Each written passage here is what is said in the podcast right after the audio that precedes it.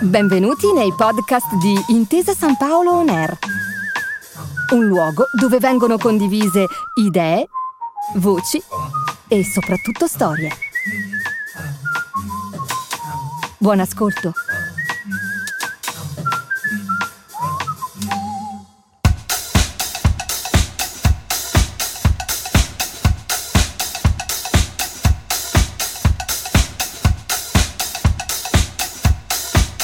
È la racchetta che sceglie il suo mago, signor Potter, non viceversa. Tuk tuk swish! La storia del tennis che delle racchette ha fatto leggenda è un concentrato di rivoluzioni copernicane, di ribaltamenti e di scoperte che dalla seconda metà dell'Ottocento a oggi hanno dato forma allo sport che amiamo. Grandi uomini e grandi donne, con la capacità innata di dare un contorno alle proprie idee, di metterle a terra, proprio vicino alla linea, come un dritto vincente. In collaborazione con il Museo della Racchetta, questo è Tuk Tuk Swish, il podcast che d'ogni racchetta ha fatto un racconto. E noi, dopo aver esplorato in lungo e in largo la storia del tennis attraverso le sue regine di legno e di metallo, ci dedichiamo ora ad una selezione speciale per un tuffo dentro le finali ATP, il torneo che dal 1970 chiude la stagione agonistica. Per celebrare l'appuntamento 2022, ospitato al Pala Alpi Tour di Torino, racconteremo otto campioni che ne sono stati protagonisti in passato, uno al giorno, senza dimenticarci mai, ovviamente, anche delle loro racchette. Ecco Tuk Tuk Swish e questo è Boom Boom, Boris Becker.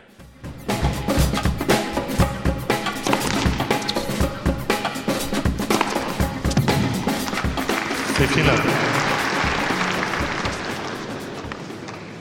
17 anni e 227 giorni non sono neppure sufficienti per guidare una macchina.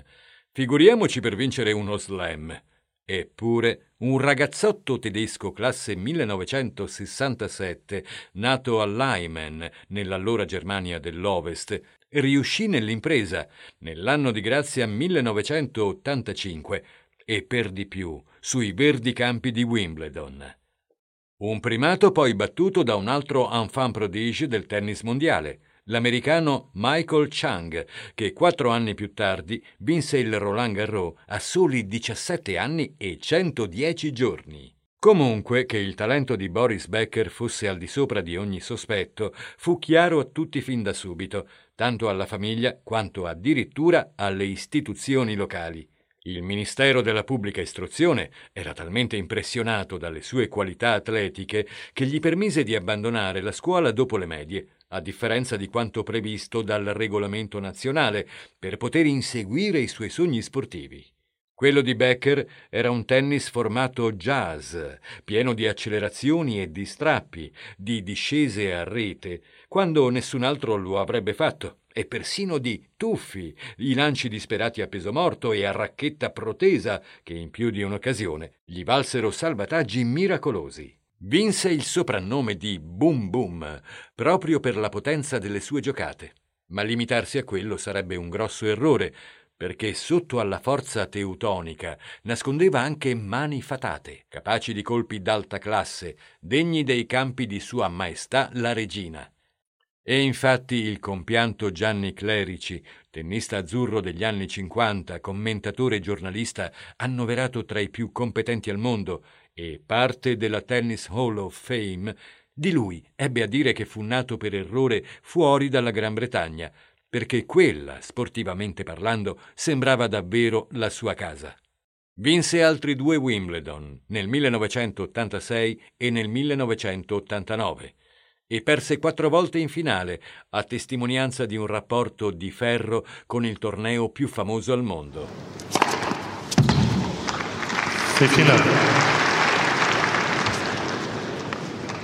Boris fu anche un fenomeno di marketing, come dimostrano i dati delle vendite delle sue racchette. Cominciò il suo percorso tra i professionisti imbracciando una Puma, la stessa che portava il nome di un grande campione del passato. Guillermo Vilas. era proprio la stessa, con il suo bellissimo design arricchito dal manico allungabile e con la sua forma inconfondibile. Cambiava soltanto il nome. E proprio per quello, in un solo anno solare, le vendite schizzarono da 15.000 telai a 150.000, tutto grazie al fascino del tedesco dal ciuffo ribelle.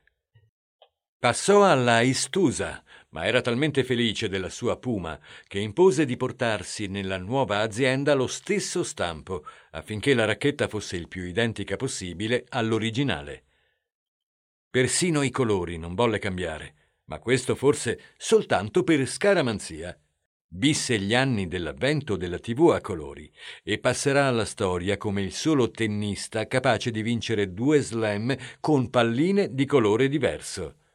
Con l'arrivo della tecnologia, infatti, le vecchie palline bianche vennero mandate in soffitta per problemi di nitidezza e dopo averne provate di ogni sfumatura, dal verde al rosso, si passò al giallo che conosciamo oggi. E, come detto, Boris fu il solo a vincere uno slam con entrambe.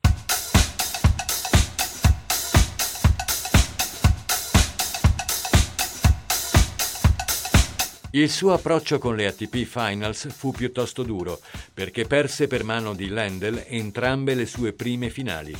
Erano gli anni del primo Wimbledon, l'85 e l'86, e forse un po' di tremarella a quel campione tanto giovane alla fine era venuta. Si sarebbe vendicato nel 1988, sconfiggendo il ceco in una delle finali più belle che il torneo ricordi, chiusa al quinto set e con ben tre frazioni giunte al tie-break. Fu l'ultima finale di Lendl, in un vero e proprio passaggio di consegne. Il tedesco avrebbe poi scollinato negli anni 90 e complici anche gli ATP Tour World Championships in casa tra Francoforte e Hannover, avrebbe raggiunto altre quattro finali, equamente distribuite tra vittorie e sconfitte e sempre protagoniste di sfide agli Stati Uniti. Due volte contro Pete Sampras, una contro Courier e una contro Chang, l'altro ragazzo prodigio del tennis mondiale. Una carriera memorabile, conclusa alle porte degli anni 2000. Una carriera lunga quasi quanto quei 17 anni e rotti che gli erano serviti per diventare il più precoce campione di sempre.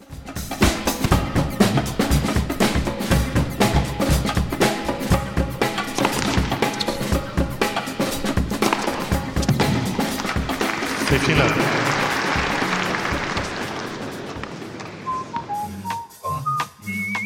Grazie per aver ascoltato i podcast di Intesa San Paolo On Air. Al prossimo episodio.